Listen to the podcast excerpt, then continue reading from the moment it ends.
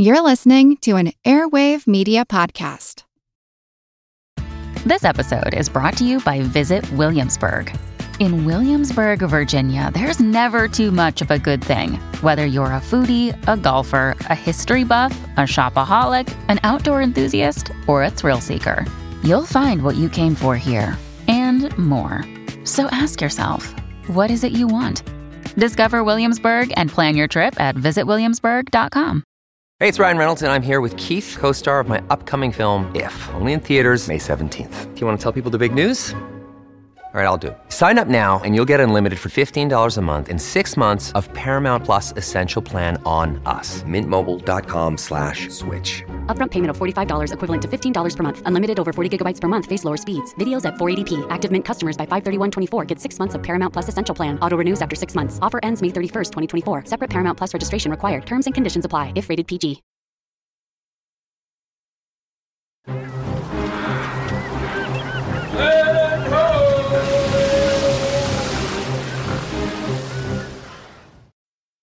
Hello, and welcome to the Explorers Podcast. Today we continue with our series on explorer James Cook.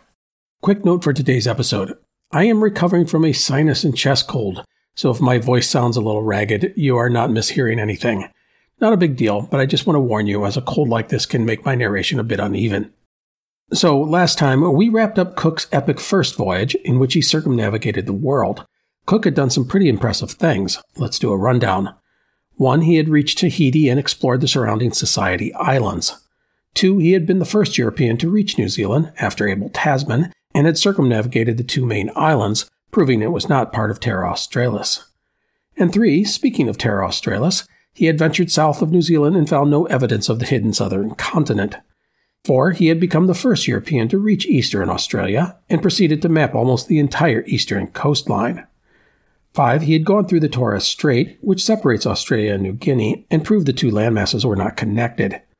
And finally, he had continued back to England, circumnavigating the world. That is pretty amazing stuff. And as I said last time, if Cook had cashed in his exploration ships at this time, we'd still consider him one of the great naval explorers of the age. But there are a lot more discoveries in the cards. Almost as soon as Cook had returned to England, there was chatter about heading back to the South Seas and finding out once and for all if Terra Australis actually existed. Naturalist Joseph Banks had taken up the mantle to lead such an expedition, with Cook handling the sailing part of things. The fear in England was that other nations, such as France and Spain, would press into the territories Cook had just visited and lay claim to them. Well, Banks would back out of the expedition when he deemed the accommodations for him and his retinue were not up to his standards. Fined by Cook and the Admiralty, the scientific trappings of the expedition were thus shed, making Cook's upcoming voyage one almost strictly of exploration and discovery. As a reminder, go to explorerspodcast.com and you can see maps of Cook's first and second voyages. It's not a bad thing to look at them to help you orient your mind as to what we're going to talk about. So, our story takes us up to the summer of 1772. Joseph Banks and the entire scientific element were gone, leaving the upcoming expedition a military enterprise. For this, Cook had two ships. Let us talk about them and their crews. Cook's flagship, which he would command, was Resolution, a converted cargo ship built in Whitby, England by Thomas Fishburn, who had built Cook's first ship, the Endeavour. While not fast or made for combat, Cook trusted the ship to withstand the rugged voyage that lay ahead. Resolution was 111 feet long and 35 feet wide, or 34 by 11 meters, making her a little bigger than Endeavour. For armaments, she had a dozen six pound cannons, plus another dozen half pound swivel guns. The ship carried a total of 112 people, including 90 seamen, 18 Marines, and a handful of civilians.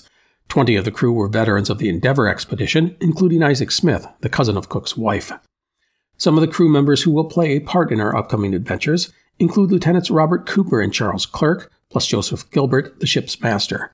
One of the midshipmen was 15 year old George Vancouver, who will go on to be quite the explorer himself. Clerke, a likable and engaging young man, would become Cook's most trusted officer. The expedition did have a few civilians, as science was not completely ignored on this voyage. This included artist William Hodge and German botanist slash philosopher slash minister Johann Reinhold Forster and his son George. Forster would become the most despised man on the expedition. He was a humorless, vain, and rude man, and he was almost thrown overboard, assaulted, and even arrested during his time on Resolution. Another civilian I want to mention is William Wales, an astronomer. Wales was a clever and amiable man. One of the chief reasons he was brought along was to look after a brand new instrument, a marine chronometer designed by John Harrison, the foremost clockmaker of his age. The new chronometer was a clock that could be used on a sailing vessel and kept accurate time. Tests had shown that it had been accurate from day to day to within a tenth of a second. This is huge because one of the biggest issues facing mariners was trying to determine accurate longitude, the east west direction of the Earth. To do this properly, you needed to have the correct time. Even a small mistake can mess up a calculation. A clock on a ship had to be unaffected by variations in temperature, pressure, and humidity, and it had to resist corrosion to salt air and be able to function on board a constantly moving ship. Early attempts at a marine chronometer were large and clunky and plagued by technical issues. Harrison overcame these obstacles when he produced, with the help of his son William, a chronometer called the H4. It was small and highly accurate. Harrison's innovative chronometer proved to be a game changer in the world of exploration. It would provide ships with the ability to accurately record the longitude of their locations anywhere in the world. As a note, Cook would not have an H4 on his upcoming voyage. Instead, he would have a Larcum Kendall AK1, which is a copy of the H4. Anyhow, Resolution would be fully stocked and prepped for the long voyage ahead. There would be two years of rations, including 60,000 pounds of biscuits, 30,000 pounds of salt beef, 60,000 pounds of salt pork, 19 tons of beer, 642 gallons of wine, 1,400 gallons of rum and spirits, 20,000 pounds of sauerkraut, and 30 gallons of carrot marmalade, which had recently been identified to help fight scurvy. There were also varying amounts of salted cabbage, cheese, oatmeal, butter, flour, raisins, and much, much more. Now, we can't forget that Cook had two ships for this expedition. The second was Adventure, which was similar in size to Cook's previous vessel, Endeavour. We don't have the details about Adventure like we do for Resolution, but we know that she had 10 4 pound cannons, plus a dozen half pound swivel guns. She had a crew of 81.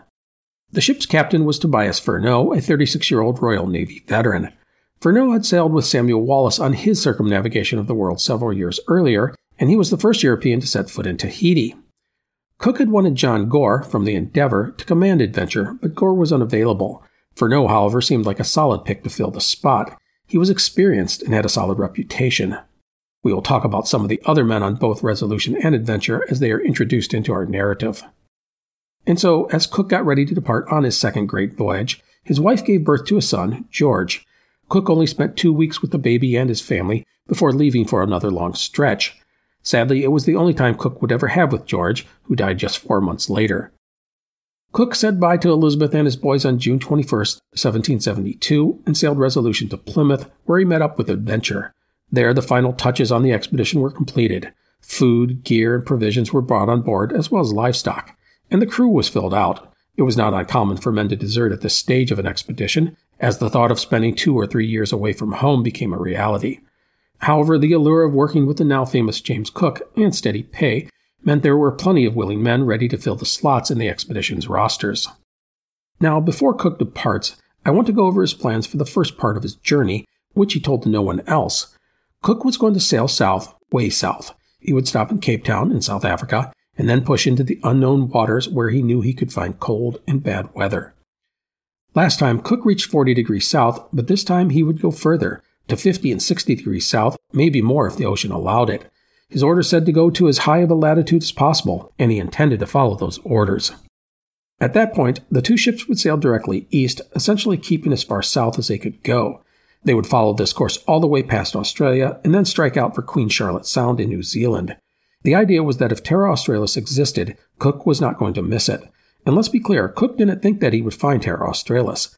But to him, proving it wasn't there was just as important as actually finding it.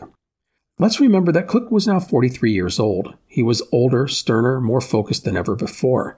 But in a lot of ways, he never gave up the mindset of a surveyor. He wanted to put everything and everywhere he went into perspective. He didn't want to just show where something was. He wanted to show where everything was in relation to everything else. It is the mind of a mapmaker, not a man searching for some famous lost continent.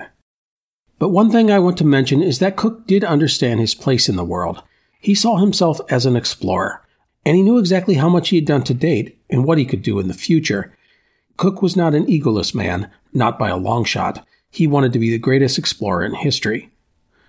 Resolution and Adventure set sail from Plymouth Sound on July 13, 1772. The first destination was the Madeira Islands, which are southwest of Portugal. The voyage would be uneventful, save for one incident that occurred on July 22nd. That is when three Spanish warships spotted the English vessels. They sent a shot across the bow of Adventure to force the two ships to halt. Cook feared the worst. While Spain and Great Britain were not at war, that did not preclude the two sides from harassing one another. The Spanish might decide to search the English ships and seize critical supplies on some flimsy excuse. And there was always the threat of impressment, the Spanish taking needed crew to serve their own vessels. This was not uncommon. However, Cook's fears were unfounded. The Spanish asked about the destination of the ships and the nature of their voyage, and when they found out it was James Cook sailing to Madeira, they quickly sent them on their way. It seems that Cook's fame had spread, and the Spanish were admirers of his work. The voyage to the Madeiras would allow Cook to put Resolution to test, and the results were fantastic. Cook had nothing but praise for the converted cargo vessel. At Madeira, the ships took on more supplies, including wine, fruit, beef, and onions. The expedition's botanist, Johann Reinhold Forster, and his son George, headed out and collected specimens, just as Joseph Banks and Daniel Solander had done on the Endeavour expedition.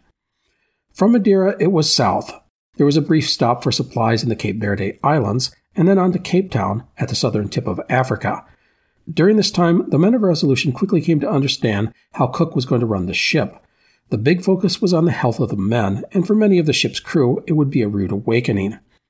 Regarding diet, Cook demanded that his men eat their meals, including fresh meat and sauerkraut. The latter was especially hated by the men, but Cook insisted each member of the crew eat it as a way to stave off scurvy. The other big focus was cleanliness. The ship was cleaned regularly, the decks and walls scrubbed with vinegar, and the men were required to wash themselves and their clothing regularly. Bedding was routinely brought out on the deck and aired out. At Madeira, some of the men would acquire monkeys as pets. Cook ordered them all tossed overboard so their feces didn't pollute the ship. This attention to detail was not common in the Royal Navy, but for Cook it was the norm, and after avoiding scurvy throughout his last voyage, it's hard to argue with the man. However, Cook's track record did not always impress the men, who were often set in their ways. On resolution, this was not much of a problem. Cook would cut off a man's rum rations if he refused to comply with orders or order a flogging. Such threats usually did the trick. However, such discipline was not the order of the day aboard Adventure. Cook ordered Captain Furneaux to follow his lead, but Furneaux was not a visionary. To him, the traditional ways of the Navy were good enough. Scurvy and other illnesses were simply the cost of doing business. So when Cook gave him orders regarding food and cleaning, those instructions were passed on to the crew, but no one forced the men to comply. It didn't help that Furneaux lacked a backbone. The man didn't like confrontation, and thus he just shrugged when the men rebelled against eating sauerkraut or washing their clothing. Ironically, Furneaux thought Cook ran a ship lacking in discipline. Regarding this idea, author Martin Dugard, in his biography of Cook, Farther Than Any Man, makes an interesting observation, saying that despite all this seeming lack of discipline, it is always Cook's crew who is more efficient than any other ship's crew. The morale was better and the health was better. In many ways, Cook assigned responsibility to his men at all levels and expected them to comply. If they didn't, there were repercussions. He empowered his crew. Perhaps it was part of Cook's background as a common sailor. He had just that right touch that balanced reward and punishment, backed up by success. In the end, Cook's men mostly trusted and respected him, and he trusted them and respected them right back. It made for a crew that would follow their boss to the gates of hell if requested. eBay Motors is here for the ride. Remember when you first saw the potential? And then through some elbow grease, fresh installs, and a whole lot of love, you transformed 100,000 miles and a body full of rust into a drive that's all your own. With over 122 million parts for your number one ride or die, you can make sure your ride stays running smoothly. Brake kits, LED lights, exhaust kits, turbochargers, bumpers, whatever your baby needs, eBay Motors has it. And with eBay Guaranteed Fit, it's guaranteed to fit your ride the first time, every time, or your money back. Plus, at these prices, you're burning rubber, not cash. Keep your ride or die alive at ebaymotors.com. Eligible items only, exclusions apply. When you need mealtime inspiration, it's worth shopping Kroger, where you'll find over 30,000 mouthwatering choices that excite your inner foodie. And no matter what tasty choice you make, you'll enjoy our everyday low prices, plus extra ways to save, like digital coupons worth over $600 each week. You can also save up to $1 off per gallon at the pump with fuel points. More savings and more inspiring flavors make shopping Kroger worth it every time. Kroger, fresh for everyone. Fuel restrictions apply. The expedition put into Cape Town on October 30th. Cook was disappointed to find some issues on Adventure with regards to the health of the crew. Two of Furneaux's midshipmen had mysteriously died on the voyage, and his first lieutenant was so sick he had to be sent home. This would force Cook to transfer Jem Burney, an able young midshipman, from Resolution to Adventure. In Cape Town, the ships underwent routine inspections and repairs, and more supplies were purchased and loaded onto the vessels. Also, the expedition had an addition when Cook agreed to bring on board Anders Sparrman, an eager young Swedish naturalist and doctor befriended by the Forsters. In South Africa, Cook would be given all the latest intelligence. This included rumors that a French expedition was exploring the exact waters that Cook intended to sail. It was said they had found land. A foreign threat to the South Seas, Australia, and any newly discovered lands was very real to England. The French were saying that they had been to Tahiti first, and it was their land to claim. And the Spanish, who sailed the Pacific waters between the Americas and Manila, were always a threat. And we can't forget about the Dutch. While their power in the Far East was waning, they were still the most important economic entity in the region and had claims to Australia and Tasmania. This all added a sense of urgency to Cook's upcoming voyage. A note here. At this time, there really was a French expedition out there in the southern waters of the Indian Ocean searching for Terra Australis. It was led by Yves Joseph de Kerguelen Tremerac, I probably said that really badly, a nobleman sent by the King of France to find the great southern continent. Kerguelen would go on to find some desolate islands in the area, but nothing much else. Now, I've talked about Cook's plans to sail south as far as he could manage and then east, but let me give you a bit more detail. The first destination of Cook's was a place called Cape Circumcision, an island or landmass reportedly discovered in 1739 by French explorer Jean Baptiste Charles Bouvet.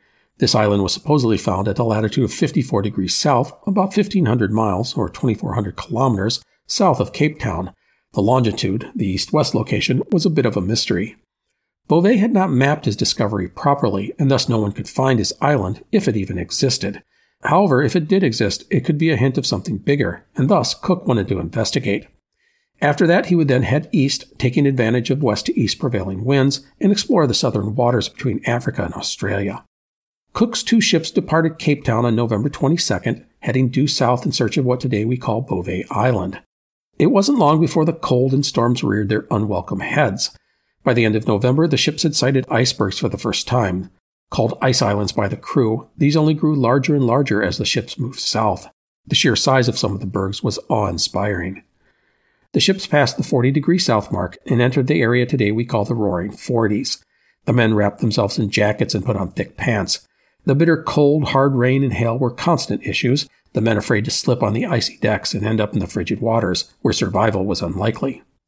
The fog was also an issue. One day, Wales and Forster took out one of the smaller boats to test water temperatures and currents and ended up lost for more than two hours in the thick mist. And with each passing day, the conditions only got worse. Ice formed on the rigging, and much of the livestock purchased in Cape Town, pigs and sheep and chickens, died due to the cold. Lieutenant Charles Clerke wrote very succinctly that it was, quote, very disagreeable weather, End quote. As the ships neared the 50 degree south mark, you have what is called the Antarctic convergence. Here, warmer southward drifting water met with northward moving cold water. This is what we call the Southern Ocean. Here you find winds of staggering speeds. Tidal waves are even a possibility. The waves were so big, they regularly broke across the deck of Resolution. It was also so loud, orders often had to be called out through a trumpet. And the icebergs only grew larger and larger, almost frightening. They could be 60 feet high, or 20 meters, and 2 miles wide, or 3 kilometers. These large bergs towered over the two small ships. By the way, Cook would conduct an interesting experiment when he sent some men in a boat alongside some loose ice next to the bergs. The men hacked away big chunks of ice and hauled it back to Resolution. They were astonished to find it was fresh water. Using large baskets, the men began to haul big chunks of ice to the ship. In 48 hours, Cook brought on board more fresh water than he had taken on in Cape Town. This would provide the men with not just drinking water, but water to wash their clothing, something that had been suspended due to the cold and dwindling water supply. If you are wondering why the water was fresh, it's because it had fallen off the top of the icebergs, the source of which is rain and snow, not ocean water. No matter, it was a boon to the expedition, and Cook now understood how he could get fresh water in the future. On December 13th, Resolution and Adventure reached 54 degrees south, the latitude of Bouvet's Island. But the currents and the winds had pushed Cook's ships too far east, and they would have no luck finding the rocky headland capped by ice, as reported by Bouvet. As a note, Bouvet Island does exist, but there's not much to find. It is a tiny, uninhabited island, only 3 by 5 miles in diameter, or 5 by 8 kilometers. It would be rediscovered by whalers in 1808. Bouvet Island is the most isolated spot on Earth since there is no other land within a thousand miles, or 1600 kilometers, in any direction. Cook turned east and south. Resolution and Adventure fought through fog, storms, and cold for the next month, as well as the ever increasing ice pack. In the second week of January, ice surrounded the ships, and Cook feared being trapped. But then the weather finally calmed and temperatures rose, and Cook was able to push further into the ice pack. On January 17, 1773, the two vessels crossed the Antarctic Circle, becoming the first ships to ever do so. The next day, however, the ships would be greeted by thick ice. The men counted 38 icebergs that day. Cook knew his southward advance was done. He had reached 67 degrees 15 minutes south, the furthest south any humans had ever gone. Cook's doubts about the existence of Terra Australis were only reinforced. If there was a southern continent, he believed it was covered in ice. What Cook didn't know was that he had just come within 50 or 75 miles, or about 100 kilometers, of the Antarctic continent. Cook and his ships now headed east. The idea was to stay as far south as the water allowed, making sure no large landmass was anywhere to be found. And then on February 8th, about a third of the way between Africa and Australia, Resolution and Adventure got separated in the fog. Resolution began to fire off a signal gun every hour, but the fog only got thicker and there was no reply from Adventure. The next day, the weather cleared, but there was no sign of the other ship. Cook did not spend too much time searching before ordering Resolution onward. There had always been a chance that the two ships would be separated in a storm, and if that happened, they were to rendezvous at Queen Charlotte Sound in New Zealand. Thus, Resolution headed east. By the end of February, Resolution found itself deep in the Southern Ocean, the days growing shorter, the ice getting thicker, and the storms growing in intensity by the day. The men saw huge icebergs four times the size of Resolution, and they got to witness the calving of bergs, where huge chunks of ice peel themselves off an iceberg and fall into the ocean. It is an amazing sight. It was among the bergs that some of the men almost had a disaster. Cook had some of the small boats out near an iceberg collecting chunks of ice for fresh water. It was then that a nearby iceberg flipped. If you've ever seen a video of this phenomenon, it's pretty amazing but it is also dangerous to nearby boats, especially small ones. In this instance, the ice collecting boats were almost capsized by the waves created by the flipping berg. Thankfully, the boats managed the turbulence and no one was pulled overboard. With summer waning, Cook decided it was time to move on. He would run Resolution east right along the 60 degree south mark, and then in mid March, 900 miles, or 1450 kilometers, south of Tasmania, he would then turn northeast towards New Zealand. No one was more thrilled about this than the crew, who had endured months of sailing in freezing temperatures. Resolution would reach the southwestern corner of the South Island of New Zealand at a place called Dusky Bay on March 23, 1773. The men had traveled more than 11,000 miles, or 17,700 kilometers, and had not seen land in 122 days. Dusky Bay, a beautiful and deep sound, offered a relaxing and safe place for Cook, his crew, and Resolution to take a big, deep breath and savor some normalcy. The place was stunning. There were mountains all around, great forests, and waterfalls and streams flowing into the bay, which was protected from the ocean by a line of islands. Cook had spied this location, albeit briefly, on his previous voyage. He decided it was the perfect place to recuperate. Resolution would anchor in deep protected waters so close to the shore a fallen tree was used as a gangway. Cook and Resolution would spend the next six weeks anchored in Dusky Bay. A forge was set up on the shore, and the ship's smaller boats were able to explore the large sound. The men repaired and cleaned the ship, collected timber, fished, and hunted. There were ducks and seals in abundance, the latter for meat as well as blubber. The one downside to the idyllic setting was the rain, which was common. It made using the muskets an iffy affair, as the powder got wet and the weapons wouldn't fire. This made interacting with the natives, the Maori, a risky affair. Regarding the Maori, the native people were not that numerous this far south, and they kept their distance from the strangers. There was one exception, a family the crew befriended. Cook gave them gifts and brought them on the ship. Many of the men showed an interest in the family's teenage daughter, but she remained politely distant from all the advances, disappointing many a man who had not seen a young woman for four months. Communication between both parties was limited, and Cook, no doubt, wished that Tupaia was still with him to translate. No matter, the six weeks at Dusky Bay would rejuvenate Cook and the crew of Resolution. In a lot of ways, Cook developed a sentimental attachment to New Zealand, his time at Dusky Bay a big reason for that. He admired the beautiful and rugged lands. There was a tranquility to the place that he appreciated, and the other men of Resolution felt the same way, writing about the location's natural beauty and serenity. Anyhow, Resolution and her crew finally departed Dusky Bay on April 30th, refreshed and reinvigorated. They knew that Queen Charlotte Sound, at the northwestern tip of the South Island, was next, and, hopefully, a reunion with Adventure. After that, it would be on to Tahiti, which meant women. Resolution reached Queen Charlotte Sound on May 17th, hearing the signal gun of Adventure before seeing her. The ship soon had the reunion, and Cook quickly learned about the adventures of the Adventure. If you recall, Adventure had been separated from Resolution on February 8th. Furneaux searched the area for three days, but saw or heard no sign of Cook. Thus, he headed for the planned rendezvous at Queen Charlotte Sound. Furneaux followed the route that Abel Tasman had taken 130 years earlier, coming to Van Diemen's Land, aka Tasmania, to collect water and timber. He would survey the southern and eastern coast of Tasmania, making the first ever British charts of the island. Furneaux had the chance to explore the strait that separates Tasmania from Australia, but he was turned back by dangerous looking shoals, and thus came away convinced that Tasmania and Australia were one landmass. From Tasmania, Furneaux then turned toward New Zealand, arriving at Queen Charlotte Sound on May 7th, just 10 days before Cook and Resolution. Now, all of this sounds pretty reasonable, but Cook had reason to be upset with Furneaux. First, Furneaux had not enforced the dietary restrictions Cook had put in place, thus scurvy began to rear its ugly head. Even here on land, there were tents for the sick set up, yet the men were not eating the local fruits and vegetables and were thus not getting better. Cook responded by sending one of Resolution's chefs to Adventure with orders to impose a better diet on the men. Now, the dietary issues aside, Cook had other reasons to be concerned, and that surrounded what he saw as a collapse of discipline on Adventure over the past months. The refusal to impose a better diet on the crew was one manifestation of this, but there was more. There were incidents of men stealing alcohol from the ship's stores and from others on Adventure, and the commander of Adventure's Marines, Lieutenant James Scott, more than once openly quarreled with Furneaux, yet Furneaux allowed the bullying to pass without repercussions. In another more disturbing incident, a group of drunken officers went to the cabin of the ship's astronomer, William Bayly. The men knew Bayly had a bottle of brandy and they demanded he give it to them. Bayly ignored the men, who responded by breaking down his cabin door. Bayly tried to push the men out and was attacked.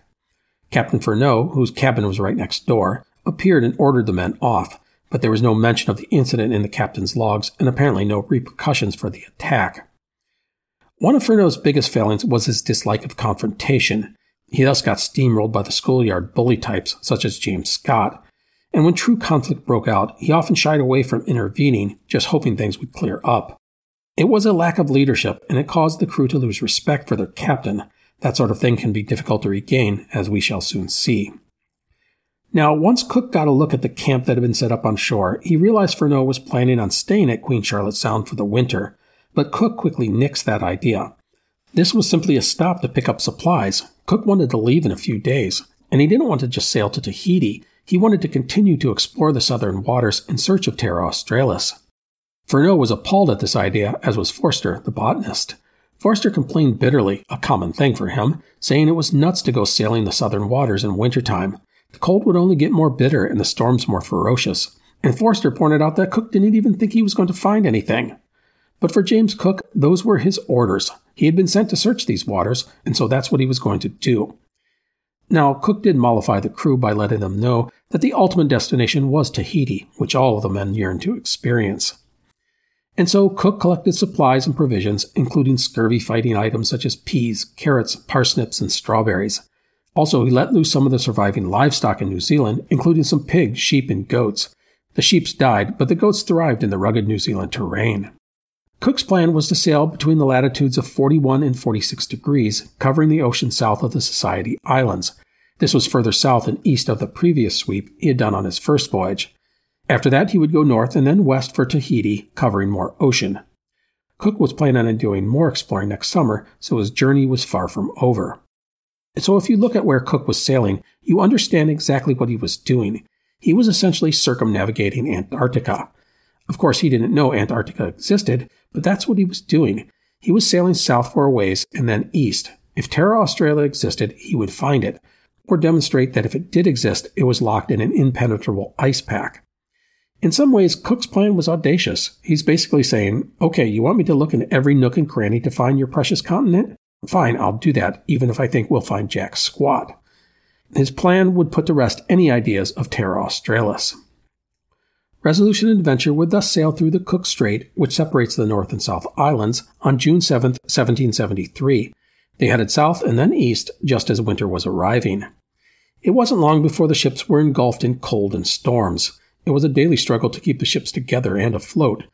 Cook sailed his vessels as far south as he could manage and then headed east just as planned. They found nothing. And then on July 17th, Cook ordered the ships north. However, on July 29th, word arrived from Adventure. There was an outbreak of scurvy on the ship just six weeks since they had sailed. Twenty men were sick, and some would die, including Adventure's cook, the man who was supposed to be preparing the antiscorbutic foods, such as sauerkraut, to fight off scurvy. Cook was furious at the news. Furneaux, who was suffering from gout, received a list of things he was to do to restore the health of the crew cut down on salt beef, eat sauerkraut, and anything else deemed helpful to fighting scurvy. And Cook made it clear to Furneaux that he expected these things to be done, or his career would suffer. As a result, the health of Adventure improved, but some men fought the dietary changes, and scurvy lingered until they reached Tahiti. And speaking of Tahiti, after heading north, Cook's ships would swing back to the west, aiming for the Polynesian paradise. Resolution and Adventure had thus made a big circle to the south and east of New Zealand. The two ships reached Tahiti on August 15, 1773. The men were thrilled, but Cook did not like what he found. The island had been racked by civil war. Many of the old chiefs and friends of the British had been driven away or killed. The cultivation of fruits had been severely disrupted, and the hog breeding that had made Tahitian pork such a delicacy had been mostly wiped out. And the island wasn't the only thing that had changed. The islanders had changed as well. Other ships had arrived after Cook and Endeavour, and the island's economy had altered dramatically in just a few years. It was now very commerce based, the islanders swapping their goods, including sex, for European items. Anything with iron was highly prized, such as nails and axes. Also, the thieving had gotten even worse than the previous visit. No matter, it is here in the fall of 1773 that we will leave Cook and the expedition for this episode. Next time, we will continue with Cook's second voyage when he will test the limits of Resolution's abilities by searching the southern Antarctic waters. So that is it for today. Thank you for listening. Join us next time when we continue the voyages of James Cook. Please take care. The Explorers podcast is part of the Airwave Media Network. Go to airwavemedia.com to find other podcasts that will stimulate your brain and soul, including Redacted History and The Scientific Melody. Have you ever gazed in wonder at the Great Pyramid? Have you marveled at the golden face of Tutankhamun? Or admired the delicate features of Queen Nefertiti? If you have, you'll probably like the History of Egypt podcast. Every week, we explore tales of this ancient culture. The History of Egypt is available wherever you get your podcasting fix. Come, let me introduce you to the world of ancient Egypt.